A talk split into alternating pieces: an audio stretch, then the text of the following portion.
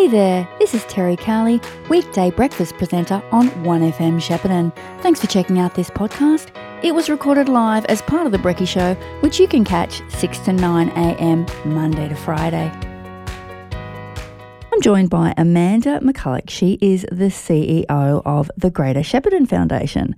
What is the Greater Shepparton Foundation? A not for profit aimed at addressing entrenched disadvantage in our community. It connects resources and skills with the needs of our community through grants and scholarships and other initiatives. Good morning, Amanda. Hello, Terry. Thank you so much for having me on. You're quite new in the job of CEO of the Greater Shepparton Foundation. I am a couple of weeks in now, so still very much finding my feet, but it's Excellent. been such an enjoyable role so far and I'm really loving it. Did the Greater Shepparton Foundation used to be called something else? Yeah, it used to be the community fund back in the Right, day. I So people might so. yeah, people might be familiar with the community fund. They did a lot of fantastic work in the local community and it's just evolved over time and taken on new name, new brand. And it's now a public benevolent institution, which is a really formal way of saying it's allowed to take donations from lots of different philanthropic sources, which allows us to give out a lot more money in the community. Okay, so really the foundation kind of recognises that there is a lot of disadvantage in our community, doesn't it? Yeah, it does. And we're very well aware of some of those issues. I mean, all you need to do is walk along the river at the moment and see the flooding and the issues that it's caused with some of our homeless population.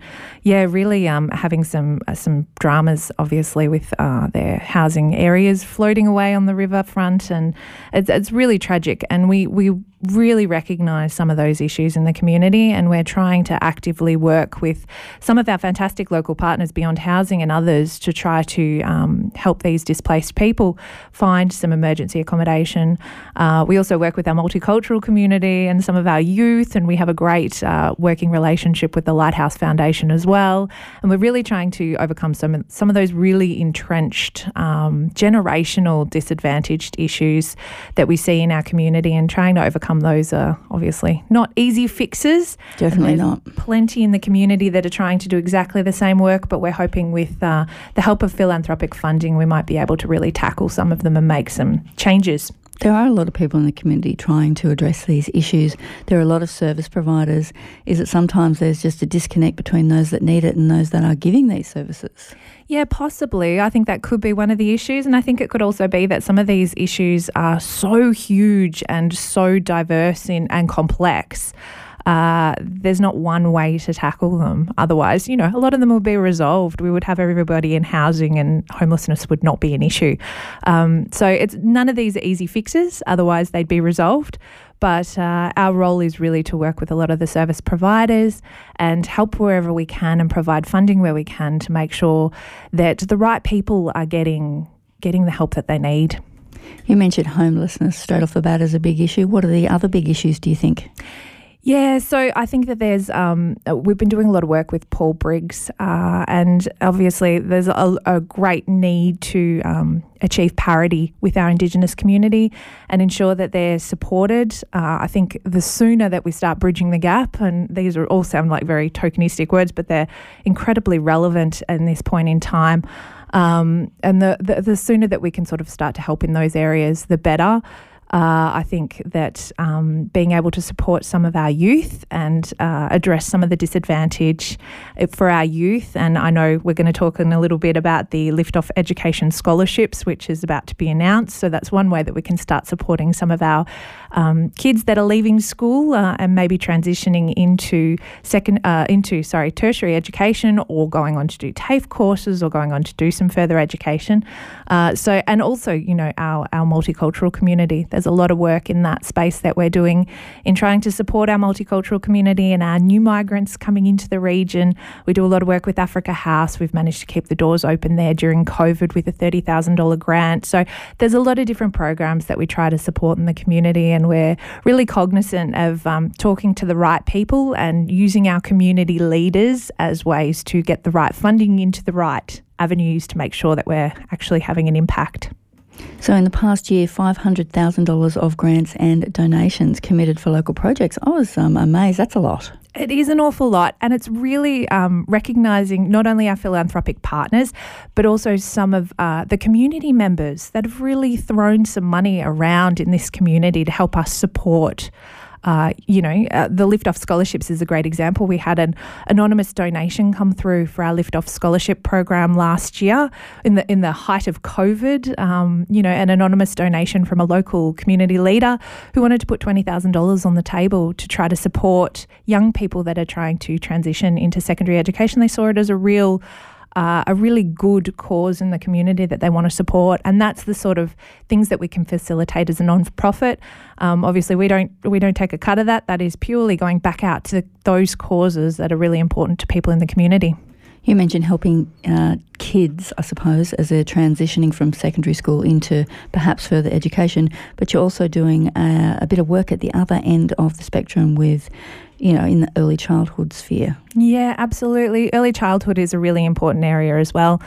Um, we do uh, an oral language program. We've identified that there are some real issues with kids starting primary school without having um, proper language skills. And that's come through uh, a lot of studies that have been done in the local community. And through an oral language program, we've actually been able to address some of those issues. We've been working really closely with Mooroopna North Primary School. Uh, and we've been running a program there for a number of years. And we're really excited by the outcomes and, and some of the changes we're starting to see obviously these things don't happen overnight. So it's been over a number of years, and COVID's also impacted that. But we are starting to see some outcomes that are really heading in a positive direction. And what about your community health educators program? Yeah, again, another fantastic program, really focusing on the new migrant community. So, working really closely to ensure that um, in their language, uh, community health um, health uh, really uh, assisting, yeah, assisting the um, community to their own communities to get the outcomes that they want. And a lot of these highlights we've talked about over the past year are in your annual report, and you can get that on your website. I gather if anyone is interested, www.greatershepparton dot foundation is that right? Yes that's okay right. that's a bit tricky. Or just i guess you can just google greater shepparton foundation. But that's for the past year looking to the future. You're the, you're the new ceo as we said tell us about these lift off scholarships that you're about to announce. Yeah so we have uh, our fantastic uh, lift off scholarship program which is about to open on the 10th of october uh, so we're really helping to overcome some of the financial barriers to higher education. Um, and that, like I mentioned before, that's not just people going on to university. You might have taken a gap year and you might be coming back to study in the next year. But it has to be education. It can't be just going off to work. Yeah, absolutely. So education based. So whether you're going off to TAFE or you're choosing to do some sort of study next year, that being in 2023, uh, you are very welcome to apply. It's not just for students at um, Shepparton High School, Greater Shepparton Secondary College. Uh, you can be Notre Dame student. You can come from Nathalia. You could come from Cobram. So we've got quite a broad area. We encourage you to jump onto the website. We have scholarships between $2,000 and $10,000 available. Uh, and it can cover the cost of books. We understand, obviously, with interest rate rises happening, there's a lot of pressure on families at the moment. And these scholarships are really to help uh, support those families that are looking for just that little bit of reprieve to, um, yeah, be able to get their kids off to second uh, to tertiary education or. Further education. I guess it is what it says. It's lift off. It's it's giving them that little launching pad or giving that little push or bit of support as they go out into the world. Is there an age range there? Uh, yeah, anyone under 24 years is welcome to apply. So from 17 to 24, if you fit in that age bracket, you are more than welcome to apply. We encourage you again to jump on the website, have a bit of a read, see if you've meet the criteria, which most people will. Uh, if you get stuck, though, give us a call. We're always, or shoot us an email. We can always work through these things. And we're really proud this year as well. Um, the Greater Shepparton Lighthouse program, Laptops of Love, have also said that they will come on board and provide a re reformatted laptop for every student that is successful in receiving one of the scholarships this year. So we're incredibly proud of our partnership with Lighthouse Foundation. And um, yeah, we're really looking forward to being able to provide some more students with some fantastic opportunities through the uh, the Lift Off Scholarship Program. Now, if that sounds like you, if you're listening, or you have a child or a grandchild who would benefit from that, if they're going off to do any kind of education next year, don't be shy. I put in an application.